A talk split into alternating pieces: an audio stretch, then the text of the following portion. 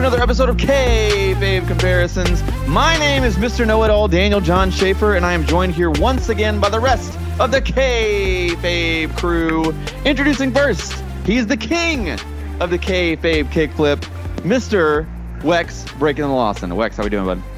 Dude, doing pretty good, living pretty well. Looking forward to this week's episode. You know, been a long day at work this week. Uh, every day, just uh, you know, trying to get back into the swing of things and get talking some wrestling again this week. You know, Talking some wrestling indeed.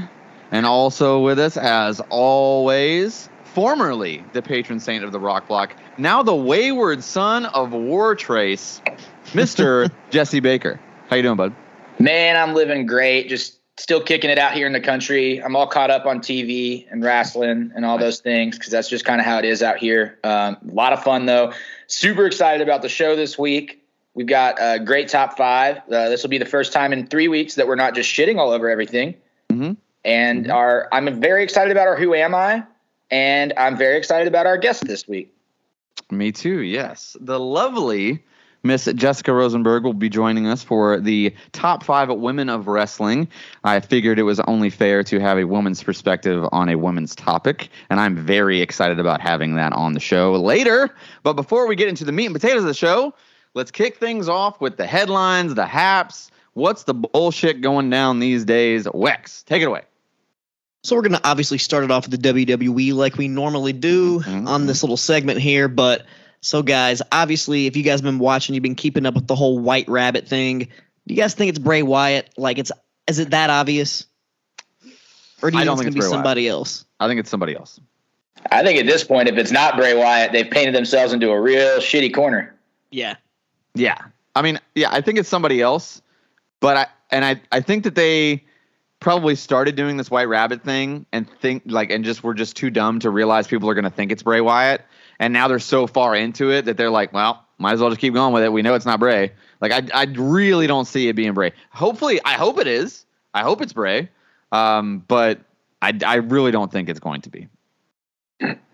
Yeah, I mean, I don't know. I, I don't really have stake in the game there. I could see it being Bray now, only because obviously H has made the creative decision that they need more control in the hands of people, and that was the biggest problem I think with the Fiend stuff in the first place is that Bray had some, not all, but a lot of that stuff just got painted over with that WWE veneer, and it kind of ruined it after a while. So I could see why he wouldn't want to come back, but Yeah. I'm hoping that's what it is because they're it's. I mean, unless they pull some fucking super crazy something, it's going to be really disappointing. Otherwise, Yeah, I agree. And that's the thing too is I can't think of anybody better to be in that position other than Bray. But I, okay, so I feel like in the Triple H mind, he's like he's got a pretty good idea, and it probably is somebody good. But now that everybody's expecting Bray, it's not going to live up to that. Even though I think it'll probably be like, oh, that's not bad. like, but it's not. I don't. You know, we'll see. Hopefully, I'm wrong. Hopefully, it is Bray. But you know, who knows? It'd be funny if it's just like Edge again. Or it's, Chris, it's Christian. yeah, just something fucking ridiculous like that. But uh yeah, pretty crazy. But uh one other thing that's also pretty crazy, as you know, Sasha Banks hasn't been with WWE for a while, and pointed out officially on Twitter, WWE has been removed from her name, and it's just her real name now. Yeah, I think that's more And so, uh, than else. But I don't, I, I don't think she's coming back now. Do you think she's going to come back? Or you think that's just like just a, a, a business move? I mean, they're going to keep her in in contract prison if she doesn't come back, and I, I think there's only a matter of time before she's like itches to get back in the ring again. Maybe I'm wrong. Okay. Maybe she's just like, well, you know what? If you're going to do this, I just won't wrestle and pull a CM Punk and just wait for years. But it's going to be years and years. She either wrestles in WWE or like people people are like, oh, they'll give her a release. Like we are not seeing her in AEW. Like that's not going to happen. It's like Nope. they've got her tied up to like Nah, what no, I 2028 doubt that. or She's just like not. that. I, I agree with you. She's going to do something outside of wrestling. I honestly don't even know that she would, even if she got the release. I mean, maybe an appearance or something, but like if you look at the landscape of things over there, it's fucking not good. So I mean, it seems like it would be a daft Yeah. decision if she made that move. Yeah, this is definitely the roughest patch as, as far as roster wise uh, and like roster and office relations that AEW's had up to this point. So it does, it's certainly not the promised land that it was a year ago. Nope. All right, so like I guess uh, if you want to go ahead and get in some AEW shit, uh, I think Dynamite last night was it felt very different, but it was still pretty fucking cool. Yeah. and I feel like it was more heavy, heavily story based. I think it had But to it very be, it worked though. It was like one of those episodes just kind of to kind of get the narrative flowing again, get some shit popping off, and I thought it was a great episode. Yeah. I was hooked in even before I was two to three shots deep. I was still still getting it in there. Yeah. No, It's I think it's great. Yeah, I mean- I think it's really good. Um, And dude, the whole Ring of Jericho thing is just absolutely fucking brilliant. I think Yeah. it's great. No, it's great. It's I, I I love it. I mean, the dude is a branding machine. There's no way around it. He's just he's the king. Like I mean, there's gal. It's like I, I almost want to. It's like I don't feel like it's fair to say like Chris Jericho is like a Ric Flair or a Shawn Michaels. Like he's great. It's just like he's his own thing. Like he's just it, Chris Jericho is just Chris Jericho. Like and I feel like at this point it's like even if he. I mean, remember when when they first did the Jericho Appreciation Society and we shat all over it? Oh, We yeah. were like, oh, it's Of terrible course. and it ended up being pretty damn good. Like it Oh, ended yeah. up being pretty solid. So Same like, thing I when the inner circle first started. I was like, yeah, this isn't that cool, and he ma- made it oh, fucking loved work. the inner circle. The inner circle was definitely definitely up there for me. But yeah, man, it's it's rough. Um, one thing that I want to say is it does look like Saraya, Saraya, whatever it is, Paige is not going to be wrestling, and she's just going to be in a like essentially like GM of the women's role, and that sucks. I'm gonna go ahead and say that like I'm like I'm already out on that. Like, I, like That- I- that's wha- pretty lame. I wish she so would lame, wrestle. dude. Maybe Like, that's still on the cards, but as of right now, I think you're right. And that just sucks. Like, Yeah. it just sucks because she was so good. And listen, I, if she's hurt and she's hurt, then I get it. Like I'm not. It's not her fault. I'm just saying that like it sucks that we're. It sucks that it's we were led to believe the heads were gonna roll and she was gonna like be in action, and she pretty much made it clear in that promo that she's not wrestling. So Maybe it like- still happens down the line somewhere. Yeah, I mean, give me give me a Foley schedule. Give me three matches on a con like three matches, three years, one match a year. Yeah, So that- put it in If tag her, team. if her and Britt Baker can even have a match, that'll be yeah, good. just one. Yeah, Yeah. just one. I think that could work. I, it just and I gotta say, and I know it was pointed out already, but like that whole in ring segment with her last night was pretty weak. It was I mean, very it- long. It, It was- just uh it was just a, a bad spot because they didn't have half the fucking roster there because of the hurricane and it Yeah, just kind of That's true. it just made it look weak because they didn't have everybody. Like I think if in a, in a different date, a different situation, that segment would have worked out better. But dude, it just kind of that shit kind of blew up for him. I just felt like her mic work was subpar too. I don't Oh, know. yeah. There's just something about it that just wasn't wasn't clicking for me. And I guess a lot of that pressure probably is coming in. Like you got to answer everybody's questions Oh, without answering anybody's questions. You know? yeah, that promo was very vague. She's like, "I'm here. I'm gonna make change because I'm the revolution, and it's my house now." That's pretty Yeah. much all she said. She, Yeah. she just took Brandi's spot. Yeah. Hey, but at least she's uh, more. God, Brandy was just fucking. God, well, let's not even get into that. but uh, let's get into how fucking good Bandito versus Chris Jericho was. Like that was a. That was such a good fucking match. it's and if so Tony good. Khan doesn't sign Bandito right the fuck now, he's dumb. He's fucking stupid. yeah, and you need. I mean, you need the He that needs power people, and Ring. Bandito is that dude. Whether it's for Ring of Honor, for Dynamite, whatever, whatever. Yeah, I mean, I, Bandito obviously is a flag bearer for Ring of Honor and has been for the last couple of years. He was like they said nine thousand fucking times during commentary. He was never beaten for the title. Yeah, exactly. Which I gotta say, it, the commentary is a little asinine for some of it. I love Riccaboni, but the rest of it was just kind of like the other guys were playing catch up the entire time. But like that storyline segment alone actually kind of had me believing that they might have just right then taken it off of Jericho. No, I dude, so many times like I thought I was like, dude, ba- uh, Bandito's gonna get it because he was so many very close pinfalls. Dude, it was a good match. It it really had me hooked in. And Yeah. normally I wouldn't be hooked in for a random title match on Dynamite that I know the dude's gonna obviously lose, but they had me. They had me hooked in a little bit. Yeah, I was. I mean, it was. It was just a really well worked match, man. I mean, it was. It was just really, really well done.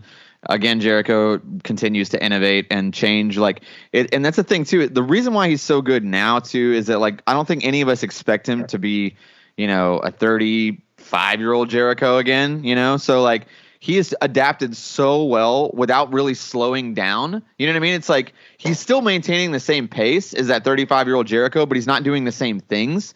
It's like his evolution. He's just so good, man. He's just so smart that it's like instead of instead of making it like oh he's lost a step or he's he's changed, where a lot of wrestlers wouldn't know how to completely change their style to where he's just literally shifted gears in style, and it's just, I mean, hats off to the man. Kudos. Can't say enough good Kudos things to Y2J. Jericho. You got to give it to. Luigi Primo too, man. He sold that. Yeah. And Oh, he yeah, yeah, yeah, kept yeah. spinning that dough through the entire promo until he got knocked out. He did not fucking quit. It was amazing. It was amazing. It's good, Good stuff. stuff. man. It's good stuff. I, I loved it. Love to see it. Uh, what else we got on the docket? Is that about it? I mean, that's pretty much it. Uh, only other thing is that Tony Khan, maybe if Juice Robinson is truly a free agent, how hard they touted it to get him in AEW also. That'd be a great pickup. So I love Juice. I absolutely love him. But I gotta say, when I watched that match, I was really underwhelmed. Yeah, of course. That match wasn't that great, but we know what he can do. So it's not. That's you true. ain't That's got to true. worry about that. You ain't got to worry about that. But I also, you know, there's certain guys that just only work like kind of need a smaller venue to make it work. You know what I mean? Like, and that's not a slight. It's just like that's how that's how it works. I mean, you don't keep. I mean, I don't know. It's like you can't put like uh, what's that Simpsons metal band? You know what I'm talking uh, about? uh, yeah. Uh, fuck. I'm gonna forget it now. I mean, but you know what I'm saying? Like, you Uh, can't, the, uh, uh, Okilly Dokilly. yeah, yeah, Okilly Dokilly. You can't put Okilly Dokilly in an arena. You know what I mean? It just doesn't. It doesn't work. I mean, GWAR, like, like their show is so like literally physical that like it has to be in like a dirty punk rock venue. Like that's kind of what makes it GWAR. It's the same thing with certain wrestlers. It's not a slight against them. It's just that they don't. They can't wrestle on that size, and I'm worried that Juice is one of those guys. He looks great in a studio, looks good in like you know moderate crowds, but like big arena. I, I have yet to see it. I hope I'm wrong. I hope he kills it because I love his mic skills. I look at, I love his character.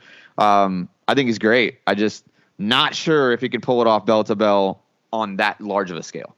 I feel like Bullet Club Juice is like some Sons of Anarchy light shit though. Like I kind of wish Yeah. he got to go back to some- what he was doing before that. Like I agree. Yeah, yeah, yeah, yeah, yeah. Him and Finlay were great. I think that that would have been a great tag team to bring to AEW at the time too. I mean, FTR with those guys would have been great. Argyle doesn't lose, man. Argyle doesn't lose. I think that's pretty much it for the uh, news. So let's go go ahead and you know transition over to that meat and tighter side. Awesome. So t- yeah, this week today we are doing the top five women of wrestling. Not, wrestlers, not necessarily wrestlers, but just women of wrestling in general. Um, our top fives, and we have a very special guest. Miss Jessica Rosenberg is going to be here with us to talk about the top five women of wrestling. Jessica, how you doing? Hello, Marks. Oh yes, ah yes, yes, yes, yes. Hello. I'm good. I'm so stoked for this. Yeah, I'm excited too. So, give us a little bit of background. How long have you been ro- watching wrestling? Like, you know, where where where did wrestling come into the the world of Jessica? Um, so my brother's about 10 years older than me. And, you know, we were having, you know, matches on our parents' bed where he was TikToking me and throwing me off. And since I was, since I could walk, um, I was the type of kid that went to a girl's sleepover and left early because I didn't want to miss SummerSlam. Oh, love it. So, I mean, like, I just grew up on it. Um, the thing that really nailed me in when I was a kid was um, the whole Miss Elizabeth, Macho Man, Hogan, the wedding. I mean, that's what, like, you know, fuck days of our lives. I have pro wrestling, you know what yeah, I mean? yeah, yeah, yeah. I love it. That's awesome. Well, I am super excited to get into it. We're gonna go in around here. We're gonna start with number five. Um, my number five is uh, one third of Team Extreme. It's Miss Lita. I think she was kind of the first one to not be. Um, I think she was one of the first ones to be taken more seriously. I won't say that she was like uh, one of the first great wrestlers because that's just not true. There were plenty of women's wrestlers that were really good at actual wrestling in the 90s prior to her and after her. But I do think that she was, her character was one of the first coming out of that, like, or even actually during that diva phase that was like taken a little more seriously. Like her matches were just more, there were a lot less hair pulling and um, spank spots. You know what I mean? Like, um, not to say that there weren't any in her matches because unfortunately there were in some, um, but but she she just seemed more to be taken more seriously. Um, and yeah, number five for me is Lita. Obviously, you know, it's a certain um, like part of my childhood. Um, Hardys, everything that they stood for at that time, to them as a unit, definitely added a lot of credibility to her. So yeah, number five for me is Lita. Wex, where you at? All right, uh, coming at number five for me is uh, more of a modern wrestler, and uh, that's uh, Candice LeRae. Ever since the first uh, match I ever saw her in, which was actually guerrilla warfare match against the Young Bucks with uh, don't want to mention his name, but uh, she is one tough son of a bitch, and ever since then I, I became a fan. Like she went one on one with the dudes and went toe to toe with them, and even though I mean I guess her WWE run hasn't been the best, but everything since then. And now she's back on the main roster. Maybe she can get some good shit going. But I've been a big fan of hers ever since then. And like I said, this list is my personal favorites of people I've watched. Like I know we got people who are been good in different decades here, this and that, but I'm gonna go in on people that me personally have watched. And if you haven't watched that match, look it up on YouTube. Pro Wrestling Guerrilla Guerrilla Warfare match, the Young Bucks versus the world's cutest tag team, and she goes off. She goes the fuck off. Like I recommend anybody to go watch that. One of the just best tag team matches ever, in my opinion. I will have to go check it out. Jessica, hit us with your very first one, your number five. Okay, so uh, y'all can hate me if you want to, but it really came down to a three way tie for five. Okay. And there's a reason because most of them were valets and didn't wrestle as much, but all three of them were so integral to the um, basically the storyline between um, like five and six WrestleMania. So my top five is uh, Sweet Sapphire, Sensational Sherri, who was Queen Sherri at the time of the feud, and Miss Elizabeth. Nice. Dig it. That's solid. That's solid. That's definitely uh legendary valets. Um probably I mean that was I would argue that's probably the very first time ever in WWF history that they had that much focus on women. It really Right. was. Um, you know, like just little things about them, like um so the first woman in Mississippi to get a wrestling uh, ref license was actually Sweet Sapphire. So like there's so much history in there as well. Wow. And so even if they weren't technical wrestlers, the um l- the actual love that Sapphire had for wrestling, like she legitimately quit because they tried to break her and Dusty up. She didn't want to leave Dusty because how much she loved him and how much a fan like she wasn't Yeah. working with him. So like without these women, we wouldn't have those legendary statuses of some of those wrestlers today, I think. For sure. For sure. I totally agree. I don't think Macho Man is presented the same way at all without Miss Elizabeth, especially in the beginning. Sherri's wrestled enough in her own right. She's fucking awesome. Yeah, I mean and I, I would oh, argue yeah. too that like and she managed so many great people Dude, throughout the years. Shawn Shawn Michaels needed her coming up off the rockers. he did Harlem not have the Heat. personality until she came along. She was like, yeah, I mean, and he is the greatest of If all time. it wasn't so- for her, Booker T might have lost it after that uh, drop in his promo. She- She held Shoo. All right, Jesse, who you got at number five, man? I'm going to go uh, slightly a little bit more obscure, although her career was 10 years long, but entirely in Japan, and that is Megumi Kudo, Okay. who's considered to be the beauty queen of the death match. Uh, she was in, if not the first, one of the first intergender Japanese tag team matches ever. Most of her career was focused on hardcore wrestling and deathmatch wrestling. Um, she uh, just she was trained. She debuted basically by getting accepted into the AJW dojo, and she got accepted like the same day as Aja Kong and Combat Toyoda and a whole bunch of other people that would go on to be very legendary in that whole thing. And her retirement match in FMW is one of the most brutal, insane situations you'll ever see. It's barbed wire ropes on two sides of the ring, no ropes on the other two sides, explosions everywhere.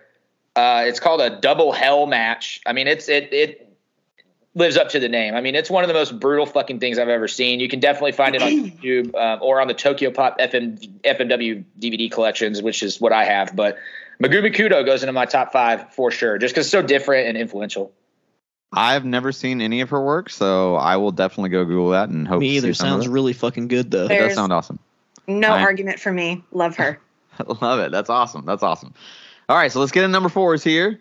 Uh, my number four is probably going to get some groans. Um, but I would say at one point she was arguably the biggest star in all of wrestling when the wrestling was its absolute hottest. Uh, and I'm going with Sable at number four. I think that she is trash in the ring. There's no argument about that. I'm not going to argue with you. And she, like, to me, she has so much charisma and just like her, just her actual, like, she's obviously a beautiful woman, well, specifically for that time. But, like, she has, so, like, she's a terrible promo. Like, she's terrible on the mic. She cannot wrestle.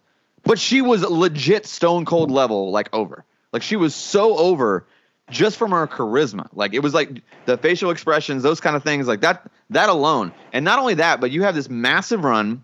You leave for like what six years, seven years, sue the company. It's brutal. It's this big like breakup. Then you come back and arguably have a better run. Like she was a much better promo when she came back. I mean, people kind of forget about that run that she had in like 05 or something with Torrie Wilson, but it was like she was good. Like she was a dastardly kind of like heelish Sable too. It was really cool. Like I thought she was great as a heel. No one really talks about her return run. So yeah, number four to me. I mean, the impact on the business, it's unarguable. Sable, number four. Wex, take it away. Coming in at number four for me is a former WWE Women's Champion, former NWA Women's Champion. Uh, one of my favorite people I used to love beat the just ah fuck I can't even talk right now. I used to love to watch her beat the shit out of Trish Stratus, and that's Jazz. Okay. Oh yeah. And she was like one of the f- people, like I don't know, one of the only people still at that time who was still like an actual wrestler and not still doing like not doing the diva thing pre diva thing. If that makes any sense. Yeah. And yeah, she was a great wrestler, wrestled for like many different promotions. And I just, like I said, those ma- early Trish Stratus matches when Trish really was very green in the ring, she carried those matches. And like, those were some great times. And uh, even though I know she's married to goddamn one of the saddest modern wrestlers who's still up there at NWA, Rodney Mack, man, uh, I still give her a lot of props. She's one of the best of all time. And I know she's retired now and she should probably give some advice to her husband. Yikes. Uh, yeah, no, I agree fully. I agree fully. Um, yeah, that Tyrus match, my God. Oh my, one of the worst of all time. One of the worst of all time. Yeah, I have no problem saying that. One of the worst of all time. Miss Jessica, number four, where you at? Number four for me is the first female Australian champ in WWE history, Mommy, I mean Rhea Ripley. Mm, I like that. I get behind that. Okay. She's the only woman to hold all four of the titles. So, like the NXT UK, WWE Tag Team, NXT Women's, and the Raw Women's Champion. She's amazing. Oh, She folds people in half. I want her to fold me in half. I love her. I would agree, actually. I mean, I think that she's beautiful as well. Yeah, but she's awesome, incredibly athletic. Um, yeah, man, that's an awesome choice. That is an awesome choice. My number four probably won't surprise any fucking body. Uh, ultra modern wrestler, and I'm sure everybody thought it might be Oh, higher on the list. But uh, Jordan should be Grace, higher for you, but yeah. good old Jordynne Grace. I just, uh, I, I, the first time that I remember seeing anything that wasn't just an indie match that I was like, oh, that person's kind of cool. But the battle royal at All In, and her getting paired up with dudes like Brian Cage and stuff like that, and just immediately kind of took me as like a what the fuck is going on here? Because normally, even in intergender matchups and stuff like that, it never really went that way. And I just kind of paid attention to her career ever since. I think that for what Impact is, they have used her phenomenally well. I do wish that we would get to see her on a slightly more public platform, just because I think that I just I think it's there. I think that she does have the combination of things that it takes to do that uh, on WWE or AEW or wherever. I do think she could fit in AEW, even though the women's division is languishing, just because she is such a different persona and such a different presentation. Uh, obviously, fitness guru, all that fun stuff. Well, powerhouse, and to me, great in ring. I think her psychology's there too. So I'm going to go Jordynne Grace. Honestly, I'm surprised she didn't medal. I'm surprised that she isn't in. in Yeah. I, I thought for sure. I literally thought she was going to be your number one overall. Yeah, me too. I'm 100%. Yeah, I had that's why I was like very low on your were gonna say. list. Yeah, it's pretty low considering the massive amounts of love I mean, it's that number Jesse Baker has shown out Jordan of Grace. everyone, though. yeah, so- yeah, yeah, yeah. You know, No, I I agree. I agree. I mean, that's that's that's. I mean, yeah. If you're making these lists, like you did not have a small impact on the business. This is going to be my most controversial take right here. You're gonna love it. You're gonna hate it. Um, but she is inarguably the face of the women's revolution, whether you like it or, or not, whether you believe it or not, and it's Charlotte Flair. She's number three for me. You can hate it all you want. She's a great wrestler. There's no debating it. She's a fantastic promo. I mean, she's elevated pretty much every single person she's ever worked with. I mean, you can literally look at the like that's the one thing that you can say about her is that like every massive program she has, there hasn't been one that like, well, that person got buried, she just fell off. Like not one single time. That's never happened. Uh, I, I beg to differ when she won the NXT championship at WrestleMania for no fucking reason. But besides that, yeah. Yeah, but no one. That, but I'm saying no one got buried off that. Uh, Like that was a bad booking choice, sure, but no one got buried off that. I don't know, got buried, but it definitely derailed some careers for a little bit. I disagree with that fully. I don't think it did. I mean, I think it literally boosted everybody in that match, but that's neither here nor there. Okay. You can agree to disagree. My bronze medal, Charlotte Flair, legend in the making, no doubt about it. First ballot Hall of Famer. Lex, where are you at with your bronze medal, your number three position? Coming in at number three for me, uh, sort of similar to Jesse's number four, and I would say this: she's probably one of the best modern technical wrestlers of our day, and that's Deonna Purrazzo. Ooh. She's fantastic. The only thing, her promo, she always sounds like she's on the verge of crying for no reason. I don't know why. But besides that, she is just a fantastic wrestler in ring, one of the best. I've had the privilege to see her live many, many times for free because of Jesse over there.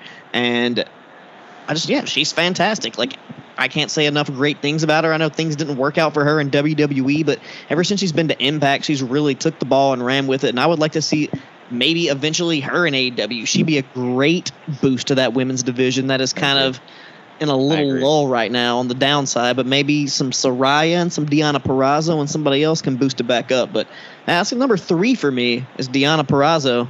She's fantastic. Yep. Yep. I think a heel Deonna Purrazzo versus a babyface Britt Baker would be amazing, Mm. uh, which I think eventually will happen. But we will see. Miss Jessica, you're finally getting into your top three, your bronze medal, your third position here. Who will it be? So number three, I actually got yelled at on the, on Twitter once for saying how amazing they were. Um, it is the EST Bianca Belair. Ooh, okay. Oh, I'm all for that. so the reason I say this is how much history revolves around black people in wrestling, right? So for this specific woman, she is the second black superstar to win the Royal Rumble. Do you know who the first was? The Rock. The Rock. Yeah. Wow. So she's the only person of color, the only black woman to ever win a Royal Rumble match. She was, um, her and Sasha made it, uh, made history because they were the first black women to main event at WrestleMania. She's the only person to win a four on one handicap to win the five on five elimination. She's amazing. She could keep her hair how she wants to, and old Dusty Busty the King can fuck off. And She's from Tennessee, I love her. She's from, yep, she's from Knoxville. There we go. I think she's actually from Brentwood and then just went to UT. Oh, It possibly. She's from Tennessee. She's a Tennessee girl. That's all that matters. That's true. It's very true. I mean, yeah, I, I think she's great. I still think that like, I think she's great. I couldn't put her on my top five of all time. I can I, I understand all those all, all your- that, but like personal choices here. totally, totally, uh, yeah, I love that choice. I, it's just I knew I want more. I want to see more. I do. I love what I'm seeing. I want to see more. She's still going. I think Yeah. she will get there. Like For sure. I just Oh, for have all full faith sure. in her. For sure, she definitely is on the right path for legendary status. No doubt about Oh. it. Jesse, where are you at? Bronze medal. Again, we're going with a little bit of a little bit of strength here, and somebody who impressed me directly out of the gate. Cut a hell of a career in WWE, Hall of Famer with very good reason, and that's Miss Beth Phoenix. Oh, okay. I feel like her style, especially at the time that it occurred, helped in a transformative phase of the WWE Women's Division in a big way. I think those matches were inherently better than a lot of what had been going on. It was just yet another elevation of the stage of them actually focusing on women's wrestling and not just bra and panties matches and stuff. And there was something about her presentation that I just always took seriously, even when she was in hokey shit. Even stuff like her and Santino was to me still some top notch fucking TV entertainment for shows like Raw. I mean, I just thought it was fantastic. Her promo's actually not bad. No. And I agree. you know, I know a lot of people don't look at her for those, but it's really good actually. Yeah. And her in ring, I don't think anybody can argue with. And she just cut this different cloth, I think, for the perception of the type of people that were a part of the company at that time. Yeah, that's a really good choice. That's a really good choice. Um, we're getting into like very, very great level like air. When you're talking about the number two, number one spots of all time. Um, so number two for me, um, I mean, she's she's the only woman to ever win a, like an actual singles title in the WWF. I mean, it's got to be Chyna to me. Um, regardless of how things ended, the actual career and what she did in the wrestling business is not even. It will never be done again because there can only be one first. I mean, like she's just what she did was unprecedented. I don't think we're ever really going to see it again. I, I mean, and it's not really like it's not really like anybody's fault. Like I think like a Rhea Ripley could definitely cross over and like start wrestling dudes. I think that I think that will happen sooner than later in, in the WWE and in AEW and all that. I think it's gonna it's well on its way. Um, but I don't think that like you're not gonna have you don't have the we don't have the same prestige for the mid card titles as we used to either. Like we don't have you know what I mean. Like the uh, Intercontinental title meant so much when she won it. Like it was a everybody that had it went on to be world champions or Hall of Famers even. And it's like now it's like they're trying to bring it back now that you know good old Papa Paul is in there. He's trying to bring things back to the way it should be, but it's going to take him a while. So hopefully we get some. First of all, there's too damn many mid card titles. They need to meld that down. That's neither here nor there. Chyna's amazing, um, regardless of what comes up on Google these days. But she's amazing. She deserves all of her flowers. I hope she goes in the Hall of Fame as a single. I think she will. But yeah, Chyna number two overall, most influential women of wrestling for me. Um, Wex, where you at? I'm also uh, Chyna. Chyna's also my Love it. number two. Yeah, I love it. That's great. And Chyna like was always one of my favorites growing up. I had Chyna action figures. Chyna was in DX. She was super cool. And even her post wrestling, you know, stuff is a little weird, whatever. But she, I mean, she went to New Japan and wrestled and like beat dudes, like yeah, beat Masahiro Chono, like Yeah. fucking what? Who? Like not a lot of like that's fucking insane. yeah, And I did have both copies of the Playboy. I'll admit it. Got them for Love it. free from Love a it. friend. But yeah, I mean, Chyna was she just like like you said, she even transcended wrestling. She was just yeah. this fucking just larger than life super Pop icon. Yeah, Even when she was doing like even in her like late WWE run where she would come out with like the fucking bazooka and shoot the things, like that was still cool. Like Chyna has always just been super awesome and like I can't even though like whatever, she did what she did, but you know, you know, do what you want to do. for, for sure, man. For sure. It's like I feel like she gets way too much uh, like heat for her life ending the way it did, but it's like look how many countless male wrestlers ended their life pretty. Exactly, Like, and then like they- they don't get judged nearly as harshly. Got screwed over by the WWF, and that sent her literally into a down spiral. Yeah. I mean, your boyfriend cheats on you with the boss's daughter, like it's you're doomed. it's rough. It's rough. It's rough. Jessica, you're number two. You're silver medal here. So for silver, I wanted to pick somebody that I didn't think you guys would pick. I knew Chyna was going to be on there, so it hurt my heart not to include her. But my silver is uh, between two promotions. A 10 time winning champion is Mickie James. Ooh, good, good, good, Ooh. good call. Good call. Good call. So five time um, women's champ, Divas title. They said that um, she was one of five to hold both the women's champ and the Divas title, which is pretty cool. Um, TNA, im- you know, Impact now, like Ring of Honor, she's been on every single promotion. I don't think there's really been much of a place where she didn't just excite the audience and perform.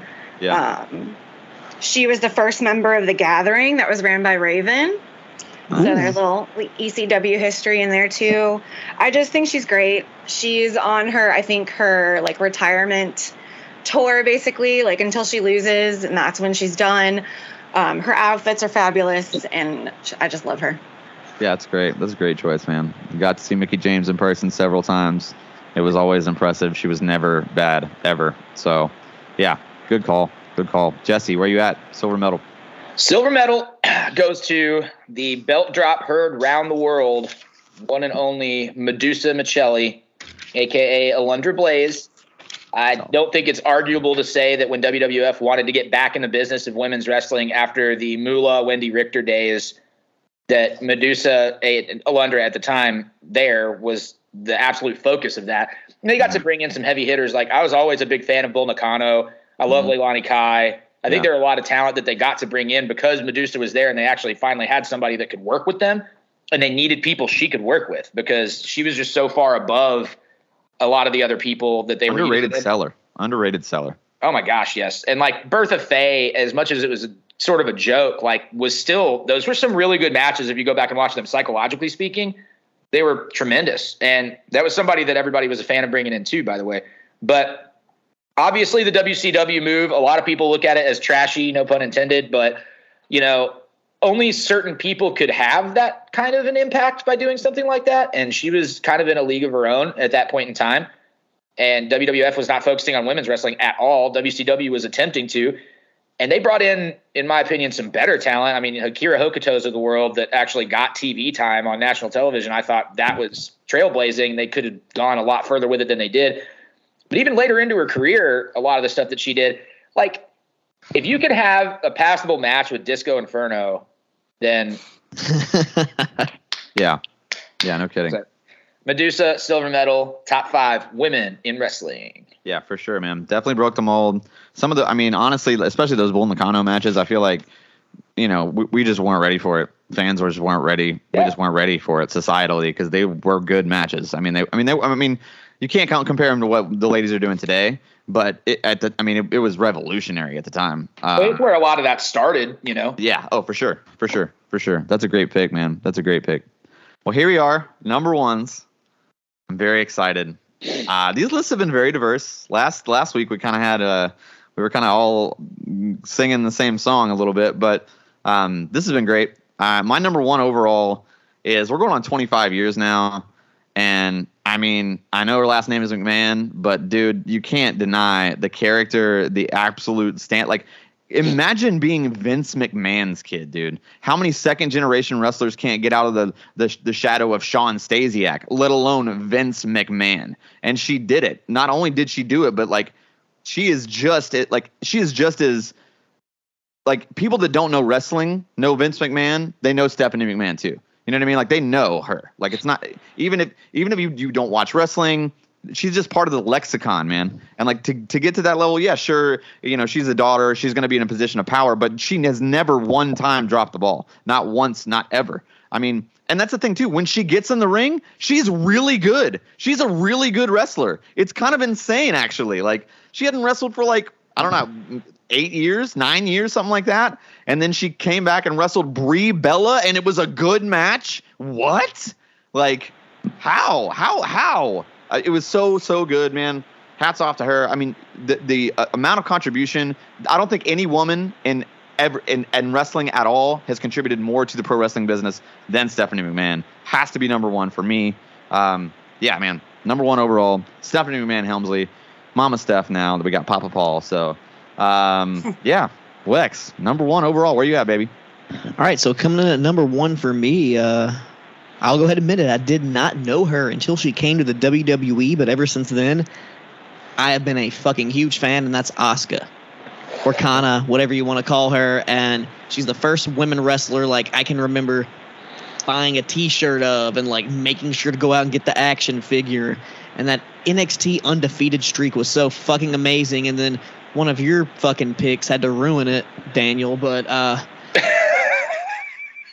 so, uh, just they they like it was fucking stupid how they ended that, honestly. But just her work and the thing is, not only her work in WWE is amazing, and she just fucking whoops ass. Like she's had matches against like Minoru Suzuki and like fucking Tomohiro Ishii and went fucking toe to toe with those dudes and really laid it in. And man, like I she's one of those wrestlers like even till this day when she's on WWE which you know she's been out for a little while and she's on there here there like I always love to see Asuka. She's fantastic. Hopefully you know she does one final like run in Japan or something before she fully retires. She is my number 1 favorite women's wrestler of all time. Nice. Solid. I like it I don't actually. You know, I don't really like Oscar. I hate that. But you know what? personally, that's great. I fucking love Oscar. I know you do. How how can you hate her? I don't. Okay, I don't hate her. I just think that she's overrated. I don't. I don't. I think she's a good wrestler. I just don't think she, she's that great. and I don't. I I I mean, I just don't. I don't. I can't get into that character. That's just not for me. I understand that a lot of other people like it. That's fine. I just I don't.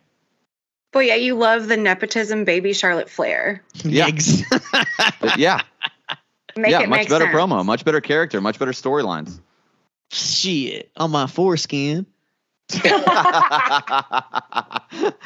I love it. I love it. All right, Jessica, number one overall. I'm very interested to hear what you have to say.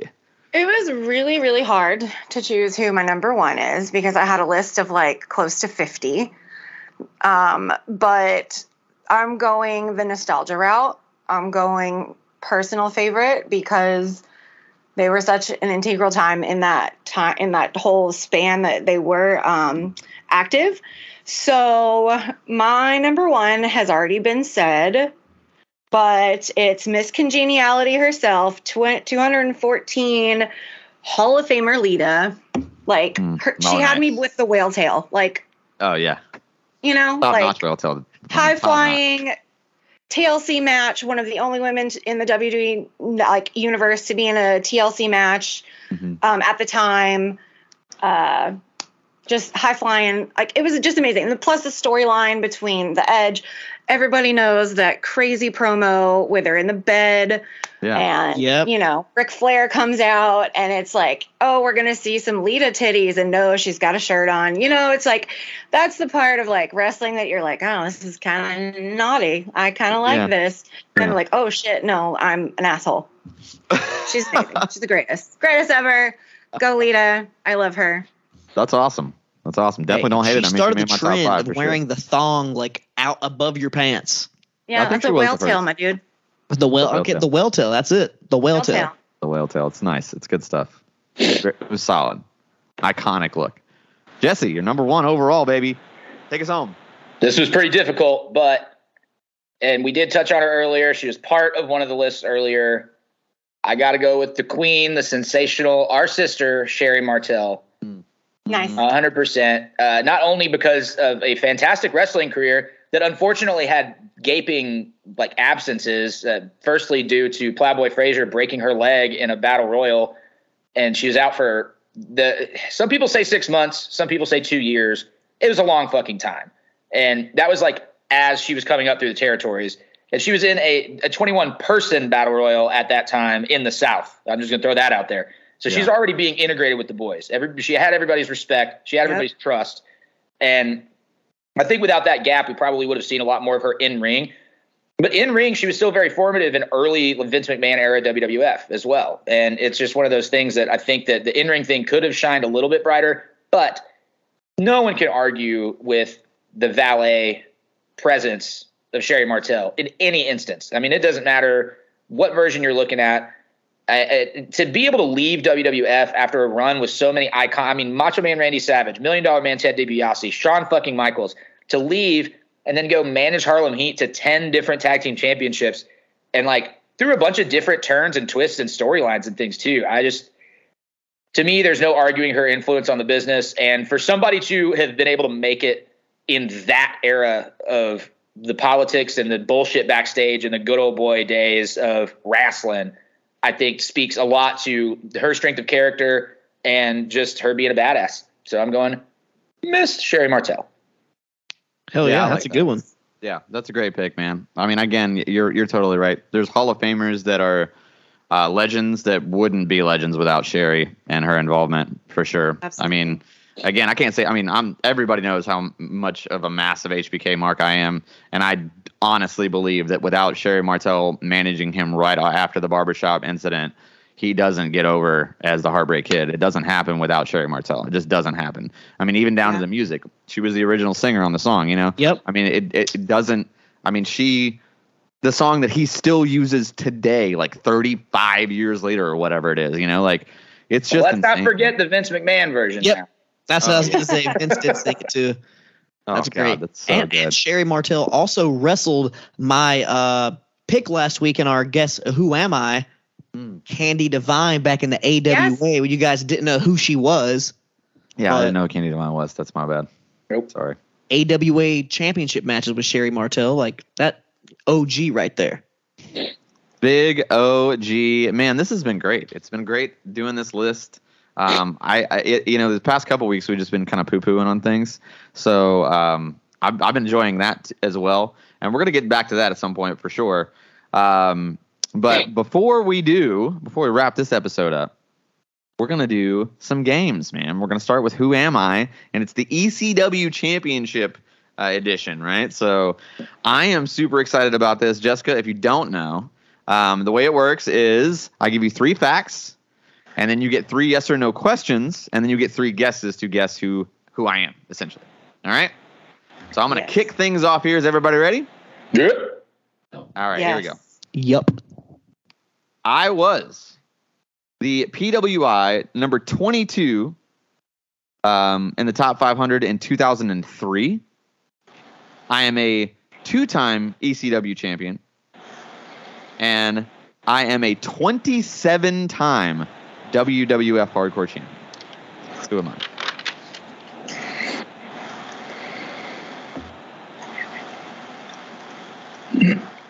Mm, Sorry, could you uh, repeat let's the see. very last part? I'm a 27 time WWF hardcore champion. Do I work backstage for any major promotion these days? No. Okay. Do I run or do I very frequently guest on a radio show that's super popular? Nah, because that'd be no, because he also it. works backstage. No. No.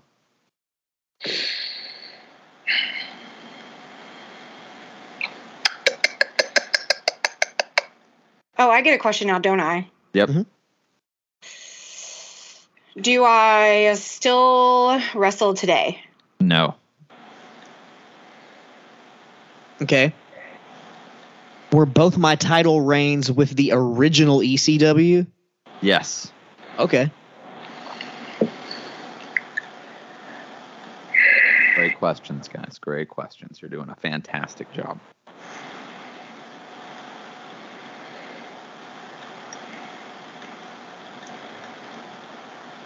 Was I formerly in the WWF under a different gimmick?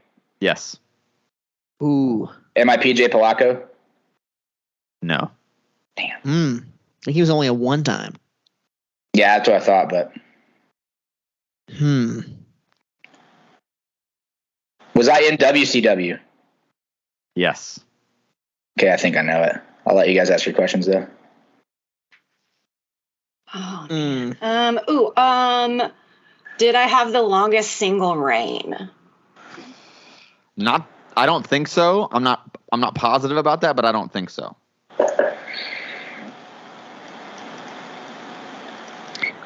Hmm. Man, this is getting tough. Uh. Yeah. Hmm. Was I ever a tag team champion in ECW? In ECW. Yeah. Yes. Okay.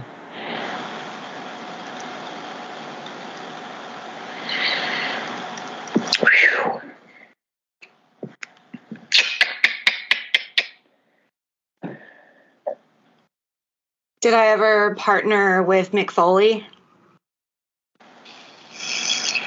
Um. I'm not hundred percent sure about that. You definitely didn't win the tag titles with with Mick Foley. Okay. Fuck, I thought I knew who it was and I realized it's wrong. Now I don't know.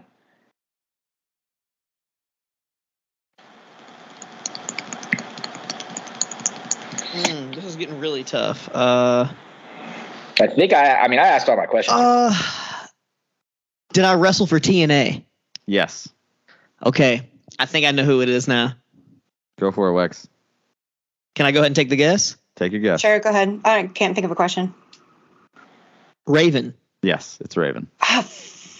Well done. fudge. My All last part- lifeline you said was going- 27 hardcore titles. I was like, dude, it's, That's what was throwing me for the loop. two people. I mean, you got to remember those days in like 99, 98, 99 where they would just like do it on Raw, where they would just flip, flop, flip, flop, flip, yeah, flop, like flip, I flop. remember that he would win the title like three times in a match, and then Yeah. he would start off and then lose it three to four times Yes, and win that it was again. kinda his and- yeah. gimmick. Yeah, yeah, yeah, yeah, And yeah, he would bring the shopping cart full of all the shit. yeah. Yeah, yeah. that would be definitely confusing if they flip flop so much. It's like, wait, how many times did he actually have it? Yeah, my lifeline was going to be I was on the cover of an um, like a massively influential video game, and I feel like at that Yeah, point yeah, would have yeah. Mm, figured it out. But um, yeah, that's it, man. That was a good one. That was a great, great questions too, guys. Really well done. Really well done. All right, Wax Man, since you got it right, give us your who am I? Okay, uh, I'll start off. I am a two-time ECW champion. Okay. You have to give your other two facts.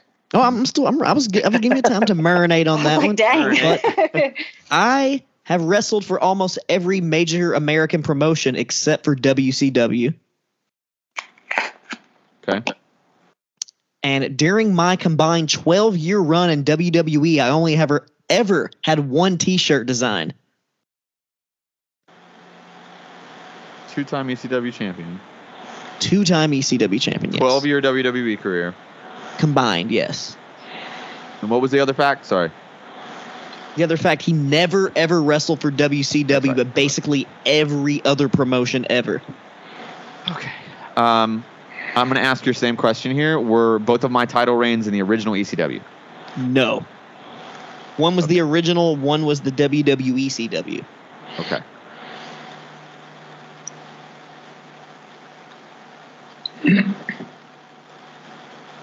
Did I run my own promotion after ECW shut down? Yes.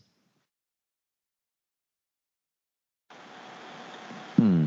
Can I take a guess? Sure. Am I Tommy Dreamer? Yes. Wow. Well done. You got that pretty quickly. I, I try not to make them too obvious with the with the the guesses there, the choices, but I got to say, the non WCW is really what got me. So I Yeah. was like, I, there's really not anybody else. I could- thought the T-shirt thing would get you because remember he always just wore like a Raw T-shirt or a But there, had that was one. T-shirt when he first came through that had the Tommy Dreamer face on the front, yeah.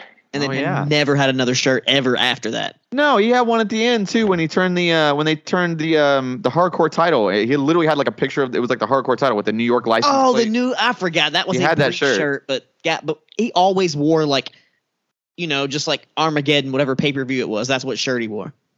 To be fair, he did that shit at ECW too. Yeah, that's true. No, that was kind of great though. He he didn't need a T-shirt. He was he was You know- Tom. He was a company. He looked guy. like he worked at a chain restaurant. You know what I mean? Like you wear like the jeans and like the logo. No, there was that t-shirt. one ECW pay per view. He looked like he worked at fuck. Yeah, I know exactly what you're talking about. That's about. exactly what it, I mean. That's what he looked funny. like. Always black pants. It's like he straight up looks like a bar back. Like he's gonna ch- turn up with like a, a bus a bus bucket and like start you know Puking wiping down tables. people. Oh wait, that happened.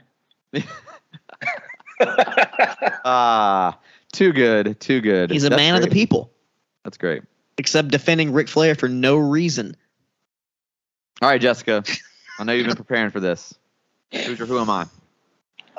okay. I feel like this one's going to be so easy, but I tried to make the questions rather obscure, but I know you guys are like big nerds like me. So Yeah. let's see. They were in Big Ass Extreme Bash on my birthday, March 8th of 1996. They had a sh- very short stint in WCW and is currently helping a promotion and is but is semi-retired.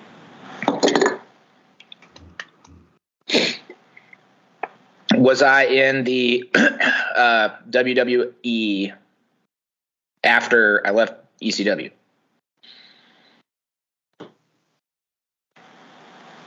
Mm, I should probably rephrase that. Was I in the? WWE? Yeah.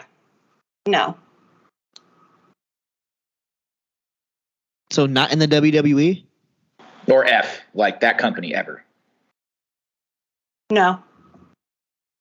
Oh, Do I have um, family in the business?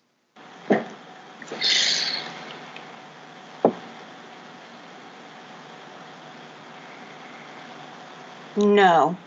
Okay. did I ever wrestle for Ring of Honor?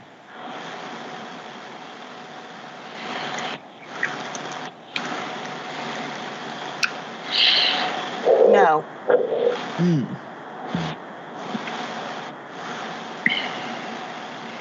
Am I?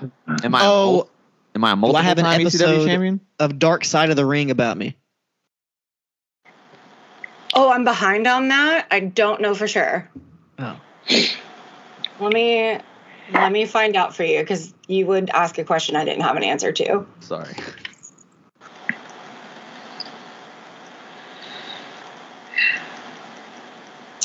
Anybody got another question while I'm looking for that? Was I multiple ECW time ECW champion?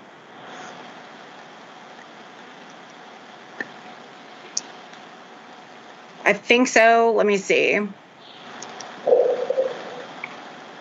I know they okay, so they appeared in one, but did not have one about them.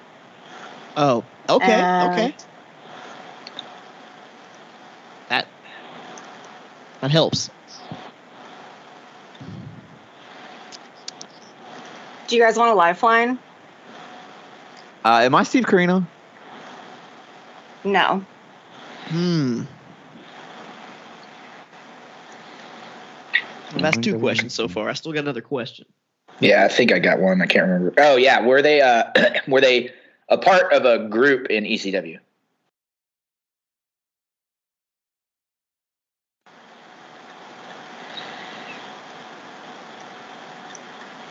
Not in Wait, which one did you say? In ECW? No. Huh. Am no. Am I Masato Tanaka? No, wait, I take that back. ECW definitely wasn't a group. I'm so sorry. I was thinking the other one, even though I asked you twice. Oh my god. Uh, I'm giving up on this one. I don't know. yeah, give me a lifeline. What's the Okay. lifeline? Triple Crown ECW. The youngest person to win the ECW World Hardcore Championship ring. Wait, the world the heavyweight championship? Yeah. Person to win it. Not Corino. Uh, I got I got a guess. go for it. Go for it. It's gonna be wrong though because he's went to WWE. Uh, Rhino. No. I'm out He of was guesses. tag team champions with Cactus Jack. Oh, Mikey Whipwreck. Ah, God. There you go. Damn, that's a good one. Good job, guys. That's a deep, deep cut. Yeah. I forgot that he was champ. That's a deep cut. Jesse, you, you still got one? I sure do. I once worked as a bounty hunter. I once received a slammy from WWF for best head. Oh yeah. Well, Mike- then I already know what this is. Yeah, yeah. Y'all, I, I thought about leaving that one out. Should have left that one out. Al Snow. Left that one out. Uh, you're wrong, Les. Um, debuted at Studio 54 at a show that was actually promoted by Paul Heyman. I'm Bam Bam Bigelow, right? Yeah. Yeah. Best. He- oh, his literally his actual head. Okay. I Yeah. was, gonna, I, w- I was gonna go with the movies that he was in two movies. He was in Major Major Payne. and Joe's Apartment, and I was gonna go with He- those. 'cause I thought it was a little bit more of an obscure fact, but He got shot in Mexico and ended up going to jail because of it. yeah, he was there For for like bounty six hunting. Mm-hmm. Wow. Damn, I didn't know Bam Bam Bigelow was bounty hunting like that. Al- Also, Yeah. apparently extremely racist, but yeah. That's what I heard. What can? Well, he was he was a uh, bounty hunter, I think, in Mexico, and that's how. Hmm. And somebody he was chasing after shot him, and he ended up in a Mexican prison, I think. Naturally would be racist, I would assume at that point. There you go. I mean, he. Uh, guess he was truly playing the part in Major Payne, huh? Yes, so I guess so. Well, guys, um, before we get to the end here, this is not really a game. This is more of like a uh, a all. We're gonna do an all time with this, by the way. Um, we're doing factions, right? Because I think factions are kind of becoming a thing again, especially in AEW. Like they're really kind of pushing that uh, that vibe, and I guess in WWE as well. You know, we're They're starting, starting, to, to, get back in WWE. Yeah, well, it's we're- great. we're start- works. they're starting to pop back up. Potential. They're starting to pop back up here. So what I want to do is a would you rather, right? So I want to start with a faction that is probably the most well known in the current, um, you know, landscape of things, and it's going to be the elite, right? So you have the elite. So would you rather have the elite to start a promotion with, or would you rather have the bloodline? Elite. Elite. Elite for me all day. Bloodline for me all day, all day, all day. Especially and with is the elite in there. including Hangman Page, even though it's like not official, but it's, it's still the boys?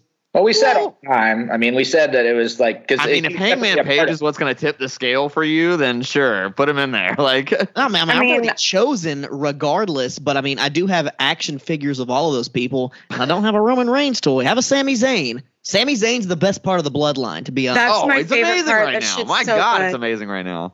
I I literally I was just like this little beautiful creature is having this moment. Like really what makes the bloodline is Paul Heyman. Like Oh, if I that he would be the only reason I would choose that faction over Elite.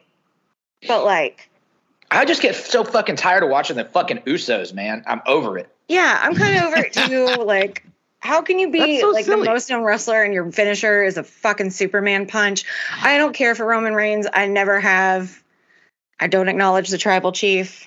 That's crazy, crazy talk. Also, like how? I, okay, that's what I don't like. People are people just shit on the Usos, like, oh, it's, everything's the same, and I'm like, it's the the Young Bucks do the same shit in every match too. They have their They do same it better. shtick. It's no, they, They don't. They do it better, it's so same it's okay. It's the same thing. Now, they add a few cannot- extra You cannot tell me that the Usos Usos versus the. Young Bucks would not be an absolute banger that everybody would want to see.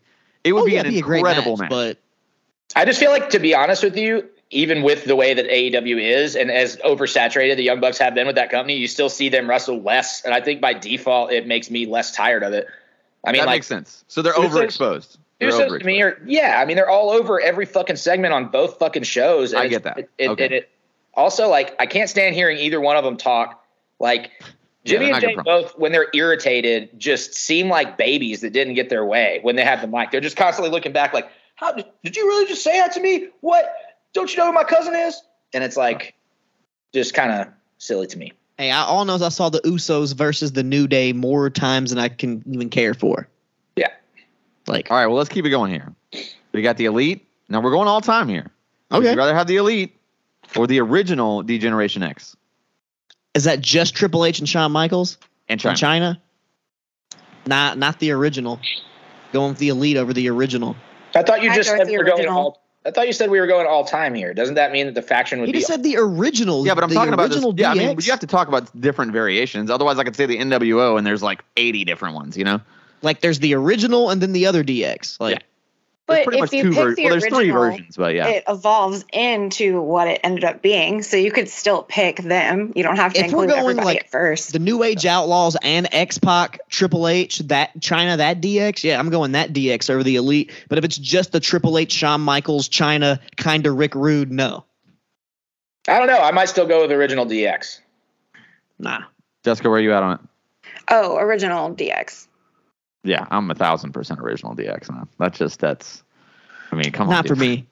I never really Um, saw the original DX. They were gone by the time I started watching, really watching wrestling hard. I was introduced to X Pac. That's when I think of DX, I think of X Pac. Still, till this day. Okay, so how about this? The elite or the original Bullet Club? Bullet Club.